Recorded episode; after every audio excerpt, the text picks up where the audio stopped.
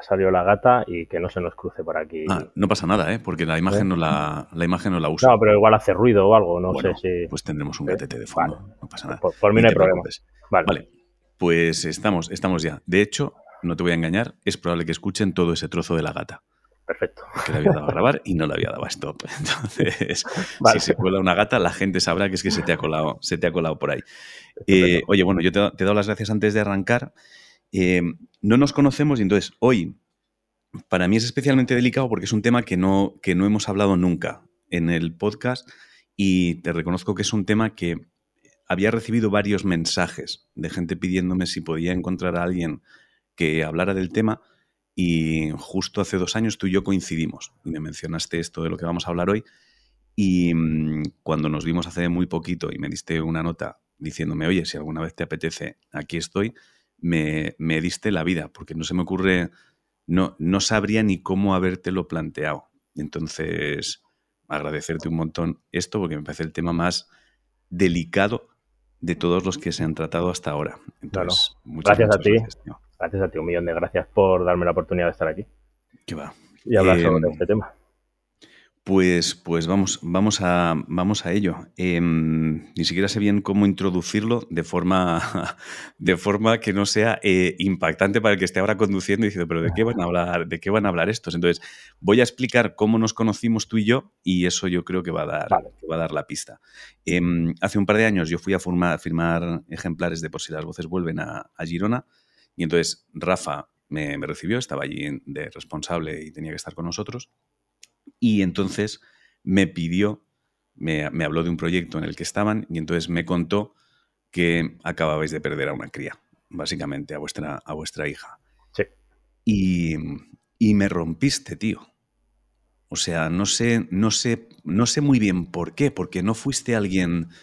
Em, muchas veces recibo mensajes que están como contados, redactados desde, desde un lugar aterrador, extremadamente doloroso, y sin embargo, tu forma de decirlo, tío, fue tan, fue tan, no sé cómo, no sé cuáles son las palabras, pero suave, normal, probablemente desde, con un dolor muy, muy profundo, muy, muy profundo, pero, pero desde un lugar totalmente opuesto al de víctima, tío. Y, y, creo que eso fue lo que me, rompió un poco, esa, esa, esa forma de decírmelo y luego me dejó helado cuando, me, cuando muy por encima me mencionabas cómo la gente del entorno reaccionaba a algo así. Entonces, no sé por dónde crees que es más inteligente empezar a hablar de un tema así. Eh, a ver, es, como tú dices, es complicado, es verdad que es un tabú. Eh, seguramente, bueno, yo empezaría por el principio, que es el día 10 de enero. Eh, estamos en. Estamos en. Bueno, Raquel no, no siente a, al bebé nos vamos al, hospital, bueno, porque nos dicen simplemente que, bueno, que vayamos allí pues a quitarnos el miedo, que le escucharemos el corazón y, ya está. Eh, entonces entramos en urgencias el día 10 de enero y nos salimos hasta cuatro días después. Eh, ese mismo día por la tarde, eh, cuando le van a, van a escuchar, primero ponen las, las típicas correas que te ponen, nosotros estábamos de 34 semanas y 3 días. Y, y bueno, no, encuentran el latido y nos dicen, bueno, vamos a, con la ginecóloga que seguro que, que ya lo encuentre y puedes escuchar. Y en ese momento, bueno, pues no sobran las palabras, no, la ginecóloga ni siquiera nos dice que no hay latido, simplemente nos dice un no con la cabeza. Y en ese momento, pues todo nuestro futuro o el mundo como lo conocemos eh, se va a la garete desaparece por completo. Entonces luego vivimos el proceso en el hospital, eh, dos días eh, en el que inducen el, se induce el parto. Es un parto natural, es un parto pues, como, cualquier otro. Eh, hasta que el día 12 de enero nace nuestra segunda hija Ivette sin vida. Y luego, pues el día 14 salimos del hospital teniendo que enfrentarnos a un mundo eh, para el que no tenemos las herramientas y un mundo que tampoco tiene las herramientas para nosotros, bueno, para poder eh, llevarnos o, darnos ese soporte. Entonces yo creo que un poco cuando hablamos, al final la, finalidad que yo tengo hablando de este tema es hacer real a, nuestros bebés, hacer real a nuestros bebés y, y bueno, hacer visible un duelo que a día de hoy es tabú y si podemos dar herramientas o ayudar a alguien, eh, bienvenido sea. Es que hay, una, había muchas cosas en, el día que hablamos y la, sensación que yo creo que más me marcó, o sea, una de las cosas que, que más me marcó fue la sensación de que desde el entorno, lo que se. en cualquier momento, si me equivoco, corrígeme o si recuerdo algo mal, eh, matiza. ¿eh? Em, tenía la sensación de que una, y una de, una de las cosas que más dolorosas me parecían, que era como que el entorno pretendía fingir, bueno, no, pasa nada, quiero decir que al final mm, tampoco ha estado aquí, ¿no? Es como, bueno, pues da igual, pues ya, ya, tendréis otro. O sea, yo recuerdo que me dijiste una frase que era que la gente soltaba frases del tipo, bueno, pues ya tendréis otro, sois jóvenes o no sé qué. Y claro, eso la sensación que me generaba era de, hostia, e, es, es como querer hacer desaparecer algo que ha existido, o sea, fingir que no ha existido algo que ha existido. Entonces, me, voló la cabeza en ese sentido, que era como, ¿cómo pretendes em, desde el segundo número uno eh, tratar de convencer a unos padres de no pasa nada? O sea, me parecía muy salvaje todo. Es, así, ¿eh? O sea, es realmente... Yo no sé si, si, si poniéndome en el otro lado, quizás hubiese usado algún tipo de, de esas frases, ¿eh? para intentar amortiguar el, el dolor, pero son frases que están escogidas eh, fatal. O sea, no hace falta ese tipo de comentarios.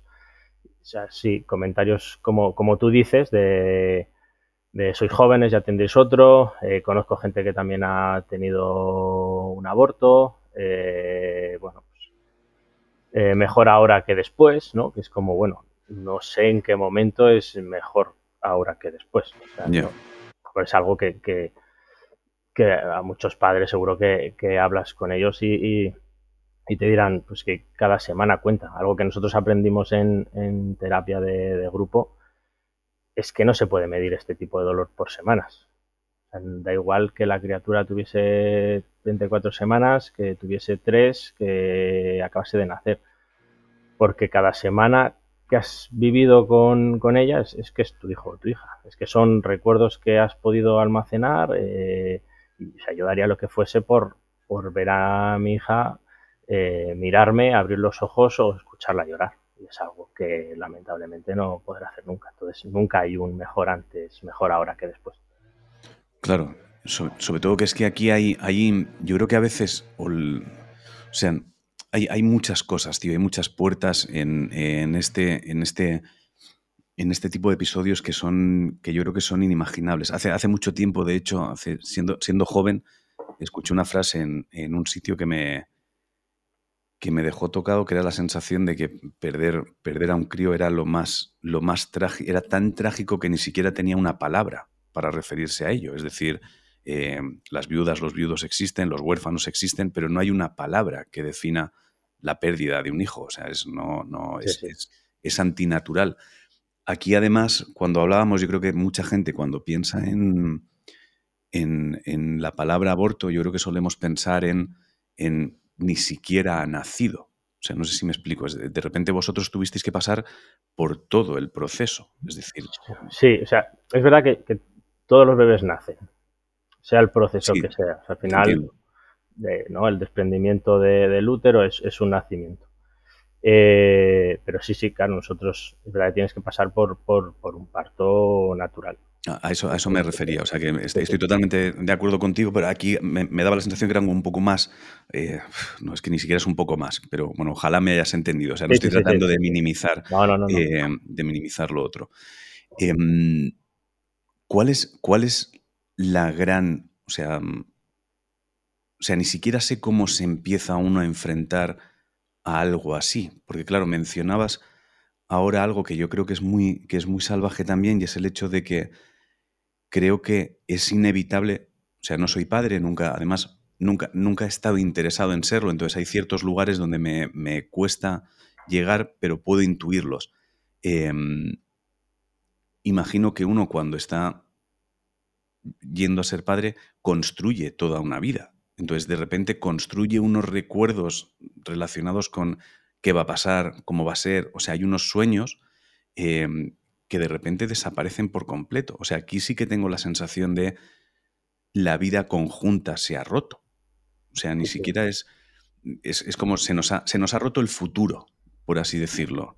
Exacto, sí, es eso. Sí, sí, se te rompe el futuro. O sea, no. Es como si estuvieses en una habitación que es tu vida, que la conoces perfectamente, que sabes que cada puerta que abres, pues qué habitación hay o hacia dónde te lleva, y de repente esas puertas desaparecen y todo es negro, es oscuridad. No sabes lo que hay detrás de ninguna de esas puertas que, que y tu futuro. Y te planteas y, y te, bueno, te planteas todo, todo, todo, todo. Si, si cada movimiento que has hecho ha sido el correcto, si hacia dónde te lleva tu vida es lo que quieres hacer, si, si tu trabajo, tus hobbies, tus gustos, todo. Es empezar de cero.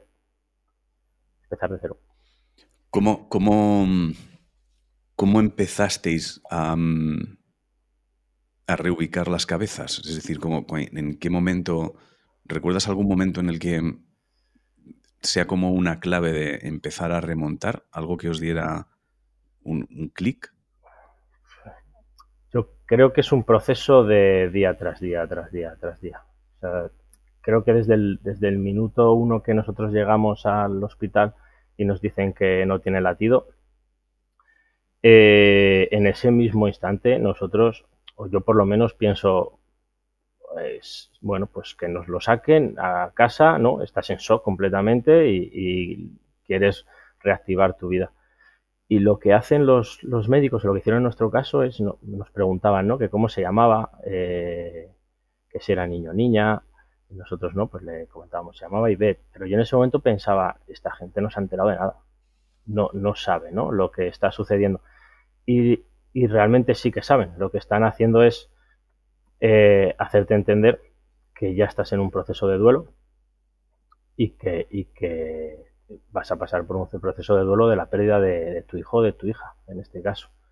Nosotros, la, ayuda que recibimos en el hospital, la verdad que fue impecable y, y ostras, la, el, cariño, el cuidado, me acuerdo de, todas las personas que asistieron al parto, ostras, del, de nuestra hija mayor, la Julia, al parto de Ivette.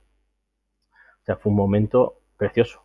O sea, a la vez que era 100% doloroso, había 100% de amor. No, no es como si pudieses decir, no, es que había 50 y 50, es que eran las dos sensaciones intensas al 100%. Y, y me acuerdo de Arianda, de María, de Paz, de David, el anestesista, de todas las personas que hicieron que ese momento fuese maravilloso. Y ostras, la importancia que tiene que, tengas recuerdos. Porque al final es, un bebé que ha estado en, la tripa de la madre y, has planteado, como te has dicho, un futuro, pero no, no tienes recuerdos. Y, el primer recuerdo yo creo esencial, pues aparte de, pues, notar eh, la tripa, notar pues, el crecimiento, los planes, el proyecto, pintar la habitación, eh, montar la cuna, todo lo que puedas haber hecho por el bebé, empieza desde el hospital. Y, y el recibir un buen soporte creo que, es vital. Luego allí también nos, nos ofrecían eh, pues que podíamos hacer fotos, que, que íbamos a querer hacer fotos y íbamos a querer estar con el bebé. Te juro que en aquel momento tienes que tomar tantas decisiones en tan poco tiempo para las que no estás preparado. Todo me sonaba a, muy bizarro, no entendía el, el motivo y ostras, sea, no sabes lo que agradezco tener fotos de mi hija, el haber podido pasar tiempo con ella y os animaría a, haber hecho mucho más, a, haberla bañado, a haberla cambiado el pañal. Pues, son, son recuerdos que, que no podré tener con ella, que perdí en su momento, creo que lo hice lo mejor que podía, eh, tanto Raquel y yo lo hicimos lo mejor que podíamos en aquel momento. Eh, pero bueno, es súper importante. Aquí es verdad que también nos, nos ayudó tener una caja, hay unas cajas de los recuerdos, hay una asociación aquí que se llama la Capsadas Records, la caja de los recuerdos, que se encarga de hacer cajitas para estos bebés en los que tienen un gorrito, una mantita, eh, donde puedes poner eh, la pinza del cordón umbilical, un mechón de pelo, depende incluso de las semanas o, de los meses, pues las cajas son diferentes para que puedas tener recuerdos. Y en aquel momento de verdad que yo pensaba, esto es una locura. O sea, ¿qué coño eh, necesito yo una foto? ¿Qué necesito yo sus manos o sus pies? Y ostras, de verdad que estoy infinitamente agradecido de, que, de haber tenido eso. Luego sales del hospital o sea, se acaba convirtiendo en un sitio que es como un refugio. O sea, es como conozco la vida aquí y me da miedo volver al mundo real, porque no sé lo que me voy a encontrar y porque lo que te encuentras muchas veces es lo que hablábamos antes, comentarios que se hacen desde el cariño, se hacen desde, desde intentar ayudarte y darte soporte, pero que estás en un momento tan débil, tan débil, tan débil, que, que asumirlo, asumir ese golpe es muy complicado. Entonces tienes que ir día a día y, sintiendo lo que necesitas en cada momento. Y al ser además, como tú decías, un, tema de pareja, eh, va, seguramente vais a ritmos diferentes. yo iba a un ritmo, Raquel iba a otro. Ya ha habido momentos en los que sé que quizás estaba en mil cosas porque al final yo probaba pues eh, si me va bien hacer esto, pues tiro con esto y quizás eh, Raquel iba a otro ritmo y yo podía agobiarla a ella, ella me podía agobiar a mí y bueno, hay que hablar mucho, estar mucho, compartir mucho tiempo y saber escucharse el uno al otro y, bueno, y decir las cosas que están bien, que están mal y adaptarse día a día. Hostia, has, mencionado algo, tío, que me da, me da la sensación que es un momento en el que te enfrentas en el que se enfrenta uno a sí mismo porque está haciendo, o sea, dentro de lo trágico, o sea, cuando mencionas el, yo me veía allí diciendo, ¿para qué carajo quiero yo guardar, tener, hacer, bla, bla, bla, bla, bla, bla? Es como si mm, hiciera falta que alguien te insistiera en hacer cosas que probablemente en ese momento te parecen absurdas y que entenderás después, ¿no? Porque la, sensación cuando lo hablas es de que es que, que mientras me lo cuentas, parte de mi cerebro estaba pensando, pero ¿por qué? O sea, ¿qué, necesidad hay de... O sea, suena, contado suena que va a ser mucho más doloroso el tratar de tener esos recuerdos, entonces entiendo que, que la inercia en una situación así te lleve a pensar en, bueno, terminemos con esto y vámonos de aquí cuanto antes, y por lo que comentas, creo que lo más inteligente es déjate, déjate guiar y haz todo eso que te están diciendo porque dentro de X tiempo vas a agradecer mucho todo eso que ahora mismo te parece, te puede parecer absurdo o extraño o, muy bizarro en ocasiones. Sí, sí. Así es. O sea, nosotros la primera reacción que tenemos es esa, es de que nos están hablando. Porque necesitamos eso. Pero es verdad que lo vas entendiendo con el paso de, los días, de las semanas, de los meses, y al final acaban siendo mm, tesoros y cosas que te hacen, o por lo menos en nuestro caso, porque cada, persona llevará el duelo a, su manera, a nosotros a, sobrellevar el duelo y aprender a vivir con esta nueva realidad de una manera mucho mejor. Mm, entiendo, entiendo, y no es, no es difícil complicarlo, o sea, entender los, los diferentes ritmos que probablemente lleve, lleve la pareja, no, solo la pareja, sino que además entiendo que será eh, mundos muy distintos para, para, él y para ella. Quiero decir que mm, ella también tendrá que enfrentarse a, sensaciones y experiencias que, tú no, claro. Es, sí, sí, claro, sí, sí. Ella tiene la parte física, además. Claro, o sea, ahí hay como una cosa que, que, debe ser muy difícil explicar y entender, te puedo preguntar por, por, vuestra hija, porque claro, entiendo que de repente vosotros también tenéis ahí em, no solo vosotros enfrentaros a lo que ha sucedido, sino gestionar lo que, lo que le está pasando también a la, a la cría. ¿Te puedo preguntar acerca de, la gestión con ella? ¿Cómo es, cómo es ese proceso? Quizás era de las cosas que, más nos, nos preocupaban, ¿no? Sí que antes decía que, era nuestro lugar seguro el hospital, pero sabíamos que Julia estaba en casa con la madre de Raquel y necesitábamos volver con ella. Y queríamos explicarle.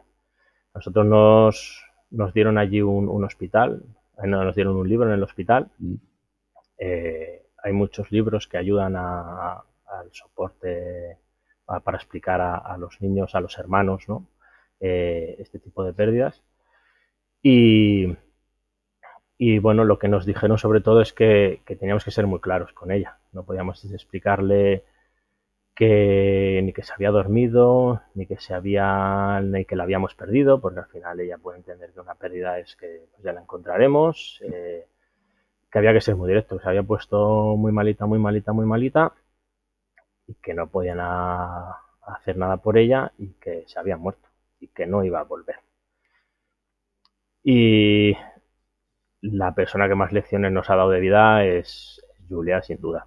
O sea, cómo lo ha asimilado ella, la visión que tiene ella de, su hermana, de... O sea, ella es súper consciente de que tiene, tiene una hermana que, nació muerta eh, y ahora estamos embarazados de nuevo. Eh, estamos esperando otra, otra nena. Que eso es otra gestión que hay que hacer. claro, eso te iba a preguntar. De repente entiendo que son como mil emociones, eh, es una puta espiral de, qué, bien, todo, déjame, eh, que, no, o sea, es la gestión de eso. Y, Julia tiene súper claro pues que ahora el bebé, pues ella está esperando pues tenerlo ya, pues para, ¿no? Pues para poder jugar, cambiarle el bañar, darle biberón y todo lo que hace una hermana, pero tiene también súper claro que su otra hermana Ivette nació muerta. Incluso un día que yo estaba, nosotros no le hemos ocultado nada, o sea, si hemos tenido que llorar, hemos llorado delante de ella, si un día estábamos de, de bajona o estábamos tristes, pues que nos viese, la hemos llevado a, la llevamos al cementerio, pues a que le ponga flores a su hermana o le haga un dibujo o las cosas que suele hacer. Y, y la verdad que, una vez me dio llorar y me dice, y me dice, papá, ¿por qué estás triste? ¿no? Y le digo, pues porque echo de menos a, a Ivette. Y, y me responde, yo no. Y le digo, ¿por qué? Y me dice, porque yo la llevo en el corazón. Mm. Y que te diga eso una niña con cuatro años. Te ha dado en la boca, te ha, te ha ganado, te ha ganado. Y, te ha ganado. y dices, es que cuánto tenemos que aprender, ¿no? De los críos, la naturalidad, el, introducir la, muerte, que es una realidad de la vida. Es que no podemos esconderla ni negarla, está ahí. O sea, no. Y la verdad que nos ha enseñado muchísimo, nos ha ayudado, nos ha empujado. Para nosotros, cuando ella, ella iba al cole por las mañanas, a la guardia, y bueno, pues la mañana era como nuestro momento de, de duelo en el que Raquel y yo pues teníamos nuestros proyectos, arreglábamos una estantería o arreglábamos, yo qué sé, íbamos haciendo cosas pues para rellenar el tiempo, no queríamos estar con nadie, los primeros meses no queríamos hablar con nadie, eh, muchas veces por eso, ¿eh? porque tienes miedo de la reacción o, o de, de, que no salga el tema o de que se haga como que no ha pasado nada o bueno, y, por la tarde estábamos con Julia y, estábamos a tope y al final nos ha ayudado pues, a, ver la vida de una manera completamente diferente. Al final la, absorbes cada instante de una manera muy especial. O sea, me da, me da la sensación que una de las cosas más, más importantes a medida que hablamos, o sea, una de las cosas que, que quizá menos se hace y a medida que hablamos tengo la sensación de que es de lo más importante, y que, le cuesta entender al entorno es entender que ha existido. Sí. ¿No? O sea, darle, darle el, valor de ha existido. Ha existido. Y probablemente cuando mencionas el, el, no queríamos estar con nadie, el, el, comportamiento en el hospital de la gente haciendo el, eh, que el parto fuese realmente con la importancia que tiene, que tiene un nacimiento, el mantener los recuerdos, el hablarlo, el ser claro con, con la cría, es como que hay mucha, mucha importancia en el esto ha existido, y Beth ha existido, y ha sucedido esto, y sin embargo el entorno parece como que te vas a enfrentar a un entorno queriéndote convencer de no ha existido, no ha pasado nada, ¿no? Ese es probablemente el choque más grande, el choque más grande no es ese, pero la, la, la cosa más complicada de, de, gestionar y de hacer entender, o sea, ese, ese choque entre necesito que entendáis que ha existido y no fijamos que no. Sí, sí, sí. al final tú necesitas, pues eso, tú has asimilado que, que, que, la que se ha muerto es tu hija y necesitas que el resto del mundo lo, lo vea igual. El, el, problema es que no la han visto. Por eso es importante tener eh, quizás las fotos, ¿no? Porque también la puedes enseñar o la puedes mostrar. Y, ¿no? y es como, mira, que está aquí, ¿eh? Es, eh, que, que, bueno, no, quizás no han convivido, no han, no han vivido experiencias con ella y claro, para, para, el resto del mundo no ha existido, pero tú necesitas introducirla en tu vida. Y si no se introduce en tu vida, por lo menos en mi caso, es súper complejo retomar relación con nadie. Porque es el, acaba siendo el elefante en la habitación, ¿no? Es como, o sea, yo necesito que tratemos este tema, que hablemos de este tema, que sepamos lo que nos ha sucedido y a partir de aquí continuamos construyendo.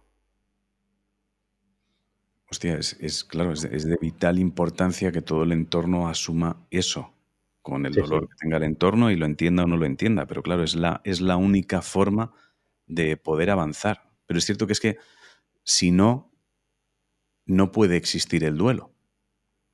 O sea, claro, si, claro. si, juegas a que no ha existido, es como si estuvieras cubriendo un duelo que es imprescindible pasar por él. Entonces es absurdo hacer lo contrario. Claro. Sí, sí, claro. Si los mensajes es, es, no ha pasado nada y venga, ya otra cosa. Es, o sea, a veces en, en, la asociación donde, bueno, donde nosotros hicimos terapia de grupo que se llama Bresols, eh, que es un sitio maravilloso. Al final es donde podías estar con gente con la que podías hablar y compartir experiencias desde el dolor y desde el amor. Y, pero es que necesitas eso, necesitas poder explicarle a alguien pues que has ido al super a comprar, has visto a alguien que, ostras, conocido, que te había visto, que igual te hace una pregunta y te has escondido.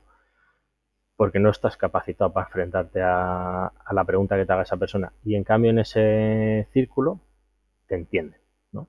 Te entienden. Y ellos validan. Es más, a, a, te aprendes antes el nombre de sus hijos, de sus hijos, los que han muerto, mm. antes que sus propios nombres.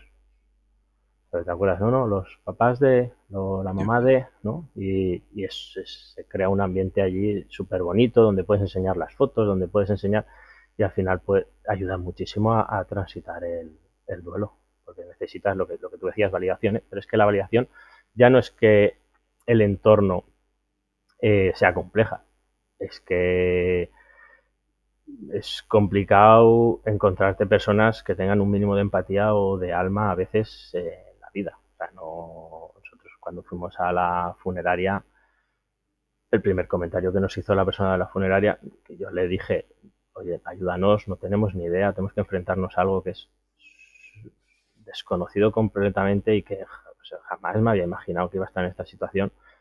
Oriéntanos lo primero que nos dijo fue cuando vi a Raquel le dijo, ¿qué? ¿Todavía tienes dolores? Y hacía 24 o 48 horas que habíamos salido del hospital. Y como, ¿y tú te dedicas a esto? Y, y preguntarle sobre, sobre la, la, factura, ¿no? Y decir, oye, pero ¿por qué vale X dinero, ¿no? Introducir los restos en el nicho. Y su respuesta fue eh, que esto es como cuando te compras un jersey eh, que, que, el de chico y el de chica valen lo mismo, pero el de chica lleva menos lana. Hostia, tío. Y eh... para eso tienes que estar, no estás preparado. No, no, claro. No, eh, vamos, no, no, es que no estés preparado. Si lo raro es que no maten a gente en. Es decir, lo raro es que no le pegues un puñetazo en la nuez y lo dejes clavado en el suelo. Claro, porque te pilla tan, tan bajo de, de, de energía que no tienes, de, eh, bueno, no tienes apenas energía para nada. Entonces, bueno, eso te golpea, te sacude, lo intentas sobrellevar y bueno, luego con el tiempo, pues si eres un poco cabezón, pues intentaremos pues que les hagan una formación o que hagan algo pues para que las próximas veces no haya este tipo de, de comentarios, pero incluso en el registro civil hay una, hay una normativa que, que a partir de los 180 días, ahora están intentando cambiarla, eh, a partir de los 180 días se le puede poner nombre. Porque si no consta simplemente como un feto.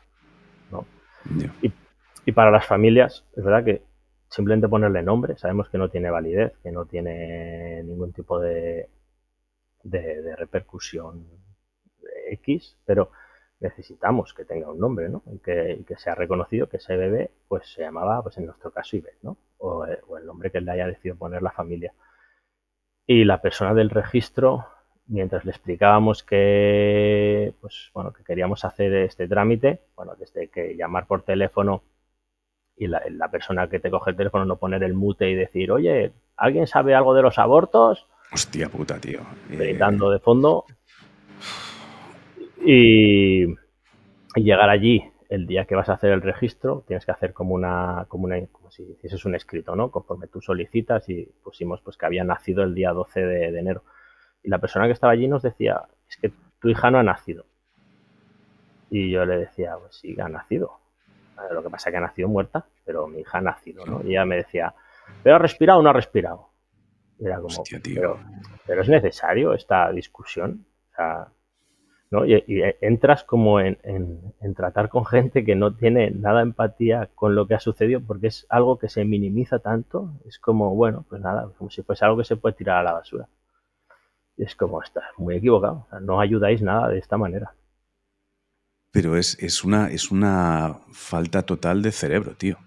Sí, o, sea, sí, o sea, es una falta de cerebro, quiero decir que, Dai, oye, aquí no, fíjate que yo creo que aquí no entra, ni siquiera entra en, en, en conversación el si uno considera, si ha o sea, no, ni, ni, siquiera entra eso, o sea, entra el dolor, fin.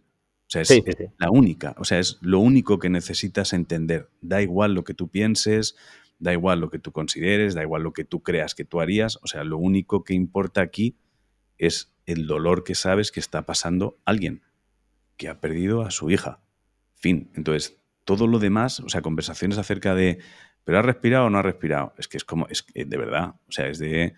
Eh, decir, oye, tienes que irte de aquí, no lo entiendes, ¿no? Entiendes que no puedes trabajar aquí, no sé, no, no, o sea, ni siquiera, no voy a perder mucho tiempo en intentar explicarte por qué. Creo que tú misma deberías darte cuenta o tú mismo de que no puedes estar aquí. Em, que, luego, que luego es verdad que, hay otras personas que han sido maravillosas, ¿eh? Pero, pero es verdad que estas personas eh, y, lo hacen sin maldad, ¿eh? O sea, yo sé que, no, hay maldad. Sin maldad, sí, sí. no, sin cerebro, pero sin maldad. Sí, claro. Pero, pero luego es verdad que, hay personas que, son maravillosas. Pero eh, estas otras, ostras, te, te golpea tan fuerte eso en un momento en el que estás tan débil que, es como, ¡pum!, otra bajada, ¿no? Y es como ahora que había conseguido fuerza, ¿no? Para gestionar el registro de, la niña, mm, ¡pam!, ¿no? Y es otra vez te tienes que reincorporar y decirle al mundo que, tu hija ha existido. Es que lo complejo es eso, ¿no? Que tienes que, que todo te golpea en la dirección de esto no, no, es real, te lo estás inventando, ¿no? Como si yo estuviese viviendo un dolor que, no debería de estar viviendo, pero tienes que estar cogiendo fuerzas para volver y decir, no, no, ahora con más fuerza, y con más fuerza. Y claro, supongo que también depende de la entereza de las personas, del entorno que tengan y de mil cosas que puedas continuar en, muchos aspectos. ¿Cómo, ¿Cómo habéis conseguido vosotros? Entiendo que estáis mejor de lo que estuvieras hace dos años cuando hablamos, Em, ¿cómo, crees que habéis ido consiguiendo enfrentaros a ese, a ese dolor e ir saliendo? Porque entiendo que eh, si ahora estáis esperando otra cría es porque os habéis enfrentado a varios, varios momentos de, inseguridad de si seguir adelante o no. Pero esto, esto me estoy lanzando yo a hacer una hipótesis de que mi sentido común me lleva a pensar que el miedo probablemente te dicen y lo vamos a intentar durante un tiempo o que se sí, está claro, está claro. fuerza, imagino. Entonces, doy por sentado que si estáis en un momento en el que os habéis atrevido, habéis conseguido superar una, una línea complicada de, superar. ¿Sabes, ¿Sabes cómo ha sido? ¿A raíz de, de qué? Bueno, de, de, escucharte a ti mismo y que al final es acabas aprendiendo que tu vida es tu vida y que no necesitas que nadie te valide lo que tú sentías por una persona y si, y si yo digo que Ivette es mi hija y tú quieres pensar otra cosa, pues lo siento. Pues hasta luego, hasta aquí hemos llegado y se acabó. Es verdad que eso es día tras día, ¿no? Eh, que te tienes que enfrentar al, al, al miedo, ¿no? El, el, decir que no vuelva a pasar o, esperemos que no vuelva a pasar, pero el momento en el que haces el clic es en el momento en el que dices estoy bien y me veo capacitado para vivir este embarazo día a día y que lo que tenga que venir venga porque no voy a hacer grandes proyectos a futuro, porque aprendes a, vivir el día a día y a vivir, es verdad que eso es algo que, bueno, que de cierta manera nos ha regalado Ivette, que es el vivir más el presente y, quedarnos más con cada instante y cada momento. Y, y decides, pues bueno, vamos a, disfrutar y a vivir cada instante de este embarazo y a coger lo que, lo que venga. Pero es que además de, de eso, está el, el miedo de, de que la gente no entienda que este embarazo es como que ya ha superado o está tapando eh, la anterior muerte. Hostia, pero o sea, hay gente, ¿crees que hay gente que llega a pensar que un embarazo es con intención de tapar otro? O sea, que me da la sensación que, que, que, en el momento en el que este embarazo lo que significa es eh, una una pérdida del miedo a que se repita. No tiene nada que ver con IBET, no tiene que ver con tapar, no tiene que ver con, con sustituir, tiene que ver con, bueno, nos hemos dado cuenta de que la vida quiere continuar y nosotros queremos traer una vida a este mundo. No, no, no eclipsa lo anterior ni sustituye lo anterior. Me llama la atención que, que haya gente que interprete eso como un tapar. Bueno, quizás, o sea, en nuestro entorno entiendo que no, eh, porque ya hemos hecho el trabajo de, de, enseñar. De ser, insistentes. Pero, pero sí, claro, porque si, si, si, el comentario que te hacen desde un inicio es eh, sois jóvenes ya tendréis otros, cuando tienes otro es el miedo de, bueno, es que ahora, o sea, tienes el miedo de que vengan esas mismas personas y te digan, bueno, ¿qué? Ya estáis mejor, ¿no? Y es... Hostia. O sea, al final es... es... Eh, hostia es como, como bueno, es el, el miedo a, a, al golpe que te puede llevar. Pero claro, cuando ya has asumido que, que lo que tú decías, que, que, tienes de nuevo ilusión por, por traer vida, eh, tiene, empiezas a tener un poco más de proyectos, ya te da igual lo que pueda opinar cada uno, pues me, es indiferente y porque ya tienes la energía para, para, para, bueno, para comerte esos golpes. Hostia, tío, me parece un. Me parece uno de los temas más delicados de gestionar, ¿eh? Te lo digo, te lo digo en serio. O sea, ese, ese tipo de duelo me parece de los más de los más complicados, de los más complicados de educar al entorno, porque sucede una cosa eh, aquí que es que visualmente, para, cuando, hablas con la gente de me ha pasado, me ha pasado no sé qué, he tenido no sé qué, no sé cuándo, casi siempre hablamos de, de casos o situaciones donde le ha sucedido algo que visualmente han visto todos. He, perdido un miembro, me han ingresado o se me ha roto no sé qué. O sea, tengo un TOC, tengo mil cosas. Pero aquí de repente es solo habéis vivido vosotros lo que ha pasado. Entonces, claro, el entorno no tiene nada. Entonces, pienso muchas veces en, en, lo extraña que es la gestión del entorno cuando el problema está en la cabeza, pero al menos tienen un... Te han visto ingresarte, te han visto que has perdido un miembro, han visto que tu vida tiene que cambiar, etcétera, etcétera. Pero aquí, claro, educar al entorno tiene que ser súper jodido, porque el entorno está insistiendo en nada existe. Entonces, no sé si hay un momento clave en, en, vuestra, en vuestra vida en el que digas, Aquí, o sea, este fue el momento donde nos dimos cuenta de por fin lo entienden. O sea, esto fue lo que, lo que consiguió que la gente lo entendiera. O sea, momentos eh, claves para remontar después de algo así. O sea, porque al final yo creo que mucha gente que nos escuche, eh, siempre tenemos tendencia a buscar em, la diferencia, el por qué nosotros no podemos conseguirlo. Me creo que haya alguien ahora escuchando y diciendo, claro, pero es que mm, vosotros teníais una hija, podíais refugiar ahí. O bueno, claro, vosotros es que sois jóvenes. O claro, es que vosotros... Y entonces, me gustaría tratar de encontrar esos lugares que independientemente de la situación que tengas, son anclajes muy potentes para empezar a salir. Entonces, no sé si tienes algunos que digas, esto creo que independientemente de la situación de cualquiera, es algo inteligente. O sea, desde mi punto de vista, por ejemplo, el, el ha existido es clave. Me parece que es clave. O sea, independientemente de, de la situación, de la edad que tengas, de si tienes otros críos, no los tienes, eh, probablemente si estás jugando, o sea, si estás tratando de superarlo, fingiendo que no ha pasado o haciendo ver que esto no ha sucedido, quizá haya quien le funcione, pero me parece mucho más rápido para superar algo el, el ha existido. O sea, si estás en el lugar de no, de no ha existido, cambia, cambia el chip porque es probable que esto te ayude. Entonces, no sé si tienes o habéis encontrado vosotros lugares que digas, esto creo que ayudaría? Y, porque además, tarde o temprano el duelo lo harás, ¿eh? mucho que quieras taparlo, tarde o temprano eso está ahí y en algún momento saldrá. creo que, lo más inteligente es transitar el duelo y, ser consciente de lo que te ha sucedido, la pérdida que has tenido y compartirlo con otras personas. Y si esas personas no están en tu entorno, busca donde estén. Porque eh, estamos hablando que es algo que es muy tabú, pero que le pasa a uno de cada cuatro embarazos, no, no llega a buen puerto, no acaba bien. Entonces, hay miles de grupos, de asociaciones, de, aunque sea online, de grupos donde tú puedes hablar, explicar lo que te está sucediendo, no te van a mirar raro y dar ese paso yo creo que es es, vital.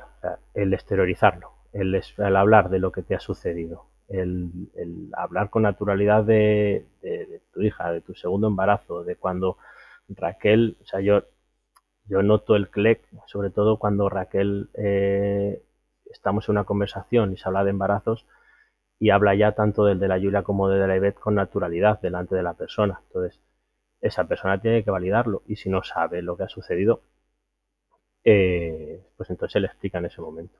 Pero sobre todo sí, hacerlo visible. Nosotros también hemos peleado para que se haga en nuestro pueblo un espacio de duelo eh, perinatal, neonatal y gestacional en el cementerio para, que la gente tenga un sitio donde, donde ir a, a conectar con, sus hijos de alguna manera y un banco pues para que puedan hacer lo que quieran.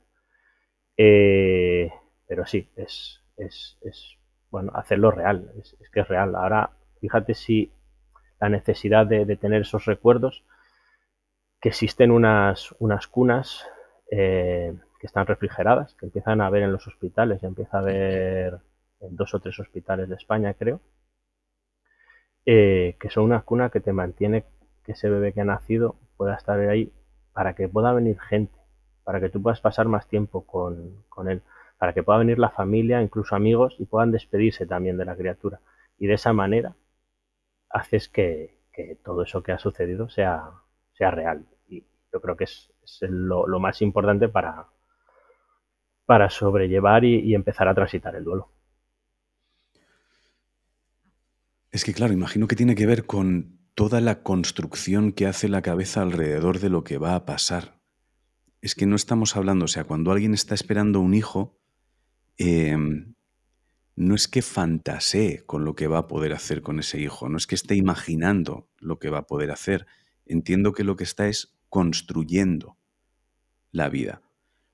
Entonces, no es como borrar, no es como borrar un recuerdo, por, entendernos. Creo que esto solo lo pueden entender los padres, creo. ¿eh? O sea, a mí, em, quien no haya sido padre, creo que es un ejercicio un poco em, sofisticado de hacer voy a usar ejemplos muy superficiales para que nos entendamos. ¿eh? Em, si tú fantaseas con la idea de hacer un viaje y al final el viaje no lo puedes hacer, da igual, has fantaseado. O sea, había la opción de que no existiera. Siempre, siempre estaba esa opción en las, en, las, en las fantasías, en la imaginación. Pero claro, construir una vida alrededor de la idea de estoy esperando un hijo es que estás haciendo sólido todo eso, estás construyendo una habitación, los abuelos están pensando en cómo será, los tíos, los hermanos, etcétera, etcétera, etcétera. Entonces, de repente es cierto que me parece mm, muy imprescindible poder verlo. O sea, poder ver que ese, que ese, que ese niño o esa niña ha nacido y ha nacido muerto, o, o sea, poder, poder verlo, porque de repente em, hay como un cierre de eso que estaba sucediendo. O sea, lo entiendes, entiendes el por qué tienes que dejar de construir alrededor de, alrededor de eso, porque no existía la posibilidad de no va a suceder. O sea, la cabeza en ningún momento lo ha hecho. Con otras cosas es, bueno, puede pasar o puede no pasar, pero aquí iba a pasar sí o sí. Entonces, me parece realmente imprescindible la, la, reflexión y, la, y el decir, ha existido. O sea, no, no finjamos que no ha pasado, no trates de las frases estas de, bueno, sois jóvenes, ya tendréis otro, no pasa nada, ya vendrá otro. O sea, es como, hostia, no, me parece, me parece vital. Y entre, entre vosotros, porque imagino que otra de las grandes eh, dificultades que tiene algo así es la pareja. Entiendo que vosotros habéis tenido relativa suerte al ir más o menos de la mano en, la forma de enfrentaros a esto o habéis tenido que hacer un ajuste? Solo, solo si puedes mencionarlo, ¿eh? si no, eh, olvídate. O sea, porque imagino que habrá gente que de repente em, vosotros afortunadamente por lo que cuentas, seguís juntos, etcétera, etcétera, imagino que hay gente que de repente algo así le pueda romper por completo y se acabe. Entonces, imagino que tiene que ver también con la manera de enfrentarse a esto y la cantidad de diálogo que tiene que haber. Sí, o sea, diálogo es vital. Y, y luego entender que la otra persona eh, está viviendo lo mismo que tú. Entonces, si tú tienes unas necesidades, entender que la otra persona quizás tenga otras, que no tienen que ser las mismas que tú. O sea, yo en mi caso, eh, pues salgo a correr por las mañanas, eh, empecé a meditar, eh, volví a hacer karate que hacía muchos años que lo había dejado, bueno, cosas que iba haciendo flex, ¿no? Y, me, me, encontraba yo mejor. Y decía, ostras, he vuelto a hacer karate después de 18 años y qué bien me ha sentado, ¿no? Pues por aquí sigo. Este camino para mí me va bien. Pero entender que a Raquel, pues eso no le va a ir bien. ¿no? Que no la tengo que obligar a que, oye, va, apúntate a karate conmigo, va, apúntate al gimnasio, o sal a correr por las mañanas o medita, que se lo he recomendado. Pero ella tiene sus tiempos y, y, su forma de, de llevar el duelo. Y yo tengo que entenderlo. Y es verdad que hay momentos en los que cada uno estamos viviendo nuestra película y quizás no nos damos cuenta de la película del otro y hay que volver, parar, hablar, reajustar y volver y seguir caminando. Y luego tener momentos, momentos en común, está claro, en los que hablas de, tu hija, de lo que ha sucedido, de, del día a día, de cómo está, de si ha estado, si has hablado con una persona, pues qué reacción ha tenido, eh, homenajes que puedas hacer a, en este caso, pues a que hacemos a Ivette, pues eh, por el aniversario, pues llevarle algo al, al cementerio, eh, leerle algo que le hemos escrito, poner algo de música, hacer que ese día pues sea un poco especial.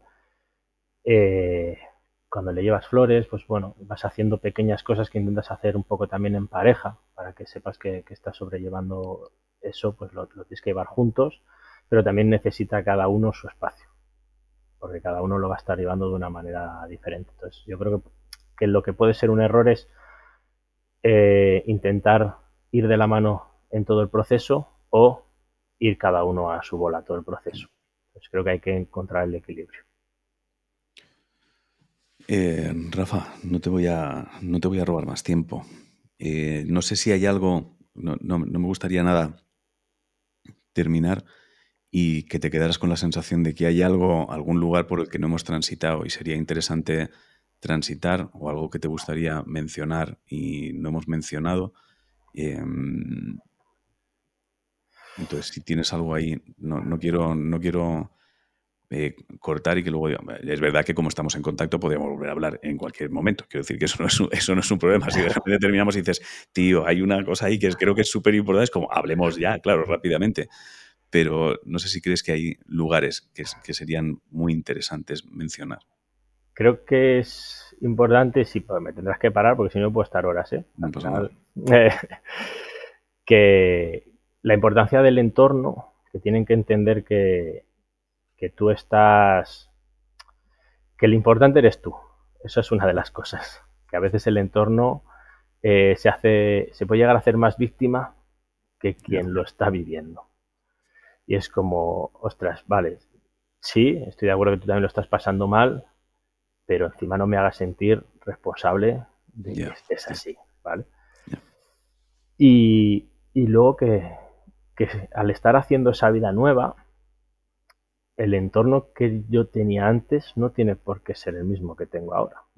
como con otras pérdidas o otros procesos que has hablado algunas veces, esto hace una limpieza increíble. Esto hace una limpieza y te das cuenta de quién estaba por unas cosas, quién ya no está, quién de verdad pues podías contar con él o con ella y gente nueva que llega a tu vida, pero va a cambiar. Entonces, tampoco no hay que, no hay que forzar. Yo nunca creo que esto sea desde, desde la maldad, o sea, simplemente pues han cambiado las cosas. Yo creo que se tiene que entender que, que en ese momento en el que vuelves a crear tu vida desde cero o estás reiniciándola, eh, si no puedes volver a estar como estabas antes. Entonces, quien está ahí y está apoyando desde un inicio, seguramente vaya a seguir contigo en tu vida. Quien desaparece de golpe y ni siquiera es capaz de decir, ostras, no sé ni cómo gestionar esto, lo siento mucho, porque al final creo que es algo que no tenemos ni idea a nadie. Muchas veces de cómo ayudar no tenemos ni idea a nadie, pero no cuesta nada decir, oye, mira, no tengo ni idea de, cómo ayudaros, eh, decidme algo. Porque nos ha pasado que, hemos llegado a, escribir, bueno, durante semanas, ¿eh? un texto para enviar a algún grupo eh, diciendo, oye, mirad, nos, pasa, nos ha pasado esto, ya lo sabéis, necesitamos hablar del tema. Y se escucha cric, cric, cric, cric, cric, cric, se queda todo igual. Y es como, no, te he dicho esto. Entonces, si después continúa mi vida y tú ya no eres parte de la misma manera, ostras, es que yo he continuado mi vida. Simplemente. Entonces, eh, ya la, forma o la conexión que teníamos antes no va a ser la misma. Y, creo que, también me gustaría añadir que, al principio decía que, que ese, ese 100% dolor y 100% amor eh, si, lo transitas, si te escuchas a ti mismo, si vas dando, pues eso, pequeños pasos, el dolor se acaba convirtiendo en amor. Todo el dolor se acaba convirtiendo en amor. Y es algo que asusta mucho, porque has aprendido a, o has conocido casi a tu hijo o a tu hija desde el dolor. Porque el primer contacto que has tenido fuera de, de la madre ha sido en un momento devastador.